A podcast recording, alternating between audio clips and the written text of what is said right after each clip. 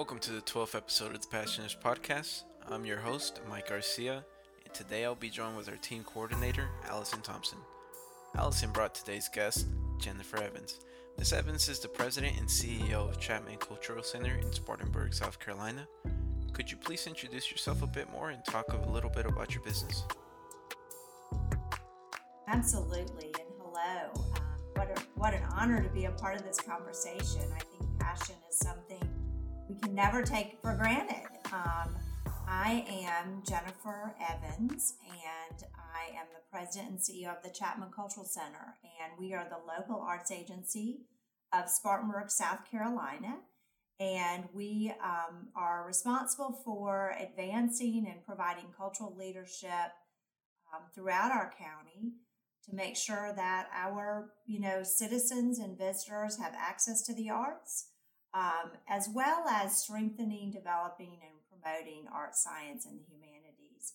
We do that through our education programs through our grants programs. Um, we do that we have amazing cultural facilities. The chapman cultural center um, is an 87000 square foot facility where we have eight nonprofits co-located on our campus. A science uh, center with a science museum and a school for young people, as well as a history museum. And then we have the visual and performing arts here as well.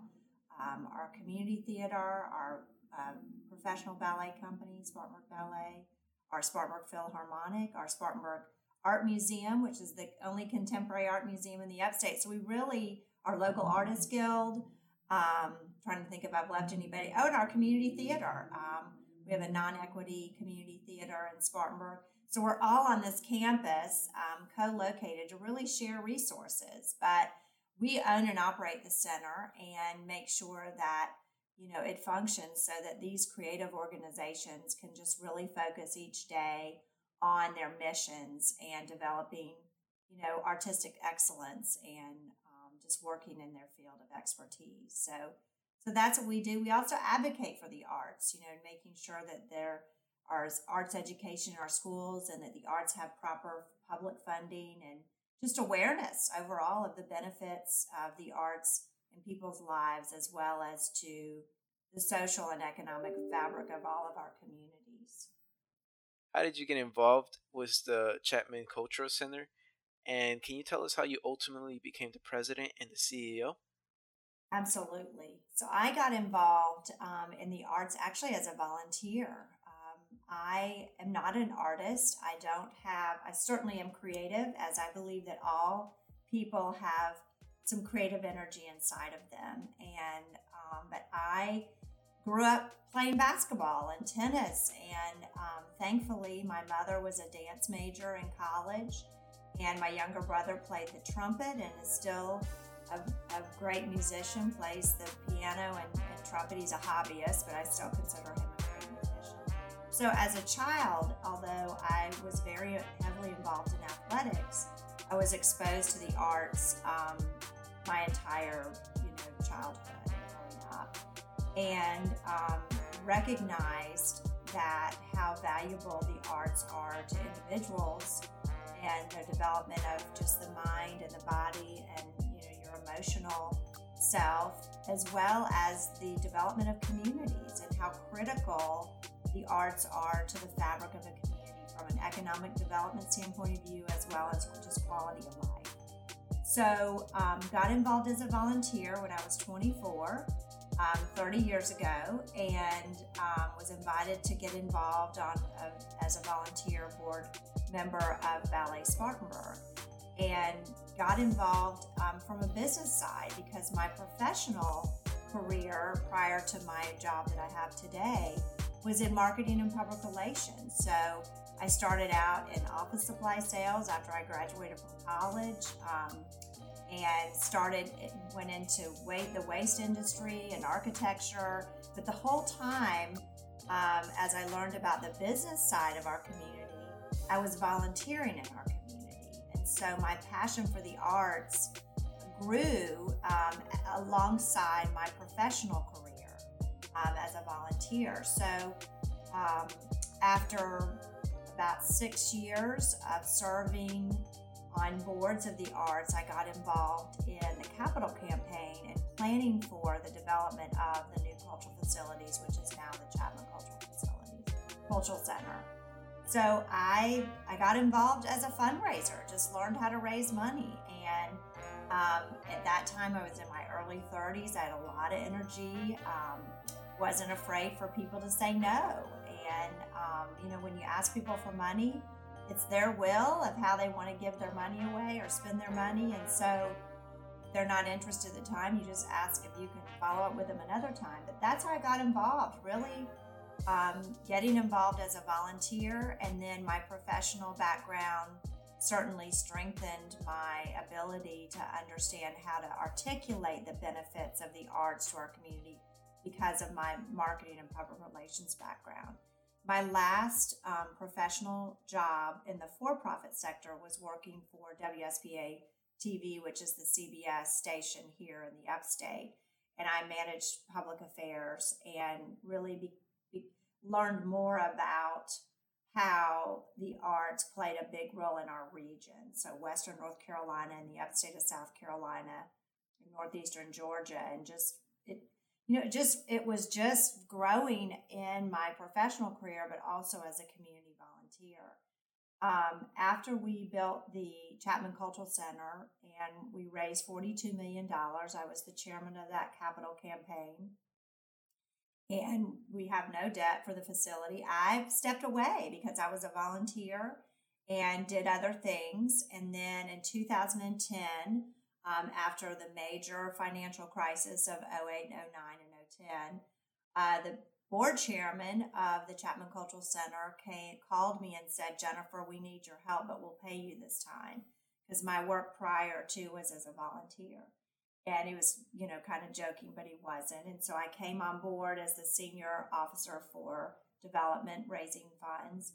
And then um, in February of 2011, um, I became the interim president and CEO, and then in June of 2011, I became the official president and CEO. And you know, it's just having a real passion for this facility. Obviously, as the capital campaign chairman, you know, it was my third child. I have two children, and this was one of the one of my three children. I have two like like real people children, but this is this was my third child, so very passionate about that. But I'm also, you know, my passion around building community and the arts really are a huge catalyst in building community. Um, it brings people together and it also, you know, strengthens a community and that the arts give people a voice. And um, I'm just really passionate about that. So that's how I got involved and how I got my present job. So that's what I'm doing. That's amazing. Like, uh, it's just really cool to see how, in the time of need, they really needed you, and you stepped up to really help out, and you climbed the rankings just from volunteering. That's cool. And like, what would you say are your values that you hold especially important to this business and its success? Well, so I think that from a value standpoint of view, number one, of course, integrity. We are uh, working with donors every day that um, make a decision to give their charitable dollars to advance the arts and our mission in our community. And so, you know, you really have to be good stewards of those dollars. So every decision that we make, um, integrity is critical. I would say the second um, value is teamwork. And I would say across any industry, any sector, um, the greatest success for any company or organization is capitalize, capitalizing on the strengths of a team.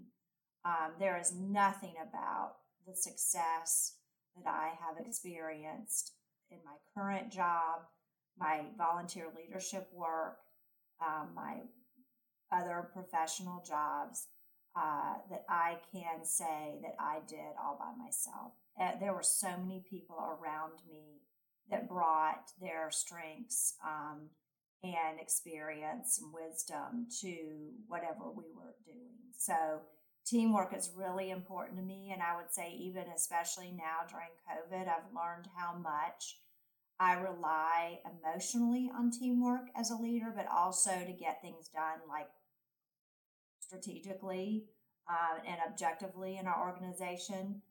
Um, I just realized how many times I turned and I was alone by myself doing my job, but I couldn't walk in the other room and go, let's think out loud about this. What do you think? And this is, you know, this is what I'm working on, or what are you working on? How can I help you? And COVID has really prevented that. So teamwork is even more valuable to me now. Um, I think probably the next value that I have grown to learn and respect even more is the value of diversity and inclusion um, in making decisions about management decisions, about the use of our resources from our grant making. Um, I feel like that if we are ever going to have an equitable and just world, that we have to include diverse people in decision making. So I have made it a top uh, priority of mine um, since 2006. I went through the diversity leadership uh, fellowship at the Riley Institute at Furman and made a commitment to myself that I would never align myself with any organization that did not, you know, have diversity um, and inclusion as a lens of making decisions and, and advancing their mission. So, you know, I would say integrity, teamwork, and, you know, diversity, inclusion are my top three values. Um, that's probably enough, but I, I think that those are critical, critical to to moving our mission forward. And we know the Chapman Culture Center is not only a museum and theater, but also an organizer of community events. Could you describe some of the events you guys host? Absolutely. So, um, one of the ways that I met Allison was at Spartanburg Soaring, which is a huge international kite festival that we do annually. We had we couldn't do it last year because of the pandemic, but we hope to bring it back this fall uh, in October and it really is a way for people to connect culturally. Kite flying um, is something people do in every nation around the world. Um, it's a common language. You don't have to speak the same language to fly a kite. Um, it's a celebration, it's uplifting. Um, when you think of the word soaring, um, you can think of your own spirit and your joy of flying a kite, but also lifting up our community. Um, Spartanburg is on a real rise, and we have been for the last 10 years. And, and so, Spartanburg Soaring is something that we're really proud of, and it brings people, cultures from all over the world together um, in all different ages. So, it celebrates um, arts and cultural as well as science the science of flying and kite flying so that's what you know Chapman Cultural Center is really about. It's really bringing cultures together and celebrating cultures. And then we also do something um, in our downtown cultural district. So we are responsible for uh, overseeing community vibrancy and advancing not the only organization, but um, making sure that that our our or our community um, is vibrant and and alive. You know, not just in our traditional cultural facilities, but on the streets. So we have a, a street music program in downtown Spartanburg um, from April till October. We actually pay musicians um, to perform in four different locations in our downtown, not at the center of downtown, but we've spread it out. So it spreads people out to, so they'll walk around more in downtown.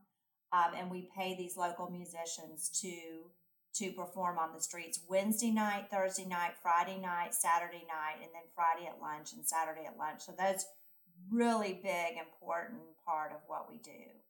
Um, we also own the Mayfair Art Studios, and these are this was built and or we re worked with a private developer uh, to repurpose an old textile mill, and we have twenty thousand square feet with individual artist studios and then co-work studios for dance, uh, music, uh, ceramics, and then any just kind of a workshop for glass or metal or anything, you know, hands on. So that location has First Fridays. So the first Friday of every month, we have open studios, and that's a great event.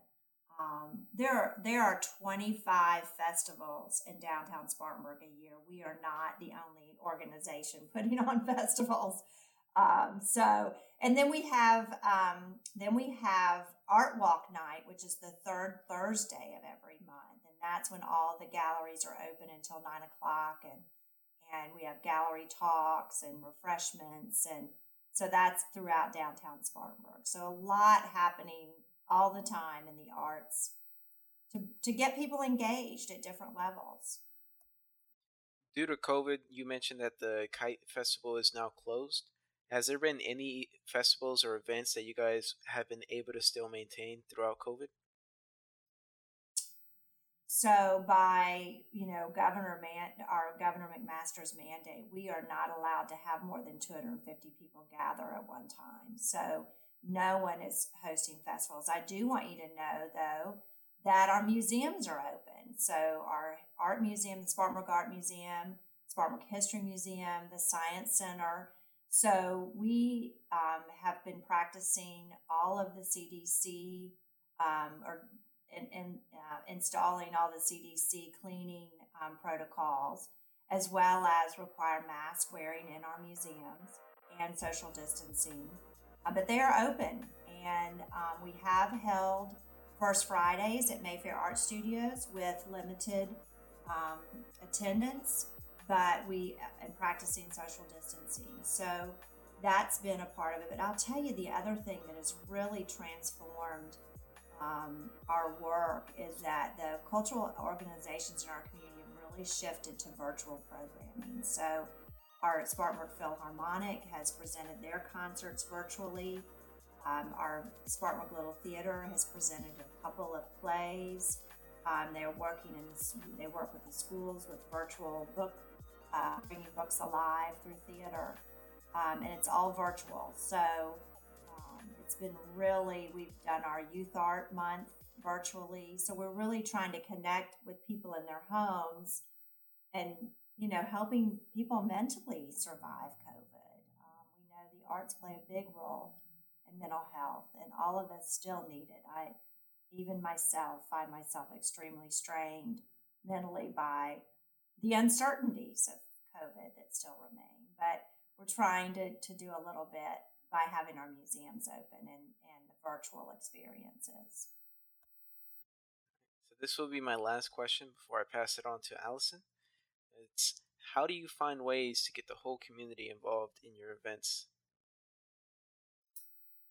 I think that what we know today, just like we are communicating, you know, on a podcast with my phone and my laptop and is that everyone gets their information in different ways and so you have to be very strategic about who your target audience is ours is the general public so our mission is to serve all of spartanburg county and our visitors and and and so we have to be we have to plan way ahead. We have to make sure that we use all of our social media channels. We have nine different social media outlets. Um, we have to make sure that we have influencers, um, whether it's neighborhood associations. We talk to, we send them out to the neighborhood association leaders. We work through our uh, One Spartanburg, which is our area chamber of commerce and convention and visitors bureau. We work with our local hoteliers, the hospitality industry. There is not one silver bullet for marketing communications anymore.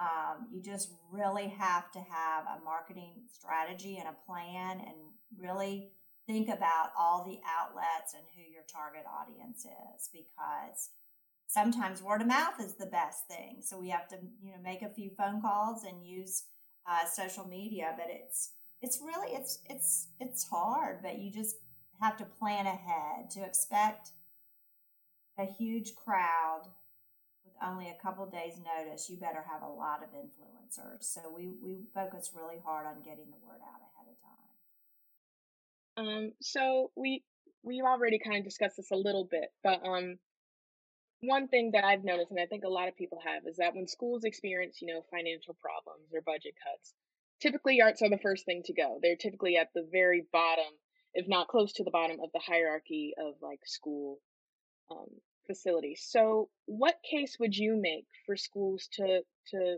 further prioritize the arts? Wow, that is so important. I would say, you know, in Spartanburg County, our corporations and our school boards and our superintendents, um, our arts leaders have worked together now for almost 50 years um, to make sure that every school in Spartanburg County, public and private, has um, access to the arts as part of our major leadership role. Um, we raise funds every year to um, make sure that even Title I schools have access to the arts. Um, I think that there, I know that there is so much research. This is not what Jennifer Evans says or the Chapman Cultural Center there is research from Harvard and the Kennedy Center. There's research, there's so much research about the benefits of arts education uh, in the classroom and integrating not only academically, but emotionally. So the arts are proven to give children hope. Um, they help children have their own unique identity. You know, I mentioned in my earlier interview that I'm an, that I was an athlete, and I played basketball in public schools in Indiana from the fifth grade until the 11th grade. And everything I needed was provided for me. And my brother, who is a talented musician, trumpeter, was in the marching band and the jazz band, and every single thing that they needed to do, they had to raise money for. They had to sell grapefruit and candy bars. And why is it that I, as an athlete, had everything provided for me, but the musician, the artist, had to raise the money for what they did. That is totally unfair to the child. I mean, every child needs an arena to be their unique and authentic self. And um, just because you're not an athlete doesn't mean that the tools that you need to be your best self should not be provided. So, but, but children don't know that they're creative or that they have an artistic talent until they're exposed to it, um, until they're provided the tools in the classroom. You know, I was lucky that my in my home life, my parents exposed me to the arts, but every family doesn't have that opportunity, and every community doesn't have a Chapman Cultural Center. So the schools, just like in our schools, you know, we teach children about um, social studies and the globe. Well, the arts are one of the greatest ways to teach people about, you know, social studies and history and science. I mean, the entire math- mathematics can be taught through um, a mosaic. So it, it's just critical that the people that are making decisions understand that, first of all, every human being has a creative side and that as we fund athletics, we should absolutely fund art arts experiences. And I, I loved being a, a basketball player, um, but because I didn't recognize my creative talents as a child, and now I know what they are. But you know, people who are making decisions need to recognize that this is part of the human makeup of every person, and we cut that out of our schools, we are cutting the opportunity for children to not recognize their own creative talents, um, but also to have hope and healing. And the other thing, I'll close by saying this on this question. Obviously, you've hit a, um, a sensitive topic for me, is that so many students don't learn science and math in traditional ways from a book or a lecture in a classroom. They can learn the theory of motion through dance. I mentioned mathematics and geometry through a mosaic project. Um, there are so many ways that you can integrate the arts into learning about science and math. And so many children have learned um, about those important, we, we've got to have more children with science and math, you know, knowledge. We're, we're falling behind as a nation. But if they only teach them through a book, half of the population or more of children won't learn the critical um, knowledge of science and math. And so the arts are a really, really important tool to teach children non traditional ways through that. So, of course, literacy, reading can all be you know learned through that and music is proven in increasing math skills so i'm just saying there's a lot of research about it so i hope that people are making decisions. Will consider the research because it, it speaks loud and clear that that children adults all need you know whether you're returning to learn as an adult the arts can teach you so much. So very important. Thank you for asking that important question. Yes, 100%.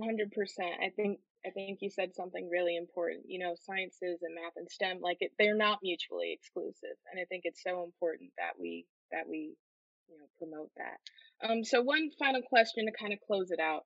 Um what would you want visitors and guests at the Chapman Cultural Center um what do you want them to take away from a visit there? Whether that's an event, um, the museum, the theater, what main thing do you want people to leave there with? My hope is that people will visit Spartanburg and know that we are a very diverse cultural community, that it's vibrant, that you can experience the arts on a daily basis. Um, when you come to the Chapman Cultural Center, we're a, we're a, we're a starting point for experiencing the arts. Um, but that, that Spartanburg is so rich in history and culture that we have an incredible public art program, that we have a very deep history in music and dance, um, and most importantly, that you can find joy and hope in Spartanburg through the arts, that you you can connect with your authentic self and find things that really help you um, celebrate the creativity of others, but maybe stir up your own creativity and that you'll go home and start exploring, you know, what's in your own community and the opportunities to get involved as a volunteer or a student to learn whatever your age is. If you want to take a ceramic class or you know, just go to the symphony more, um, but that you find hope and joy, you know, in the arts. And Spartanburg is a very unique, dynamic um, cultural community where, anyone can get involved and enjoy the arts. Thank you for being on our show. I learned a lot about the Chapman Cultural Center and hope to visit one day. Honestly, the kite event sounds like a lot of fun, and now I'm gonna have to put it on my bucket list. If you enjoy listening to us, consider rating and commenting on Apple Podcasts. To learn more about Jennifer Evans and other passioners we have interviewed in this podcast, and to see behind the scenes of how we create each of our episodes, follow our Instagram at Passioners Podcast. Thank you, Miss Evans, for inspiring us today. This episode is edited and produced by Mike Garcia. This episode's art is by Lana Haziamanovic. Social media photos and descriptions are by Claire Helms. The interview was conducted by Allison Thompson and I. Allison Thompson is our team coordinator and brought today's guest. We use original music by Chiazo Agila. In the next episode, Jen will interview Joe, founder of Corsico. Passioners Podcast tells the stories of passioners and their journeys. My name is Mike Garcia, thanks for listening. Hope you guys tune in next time.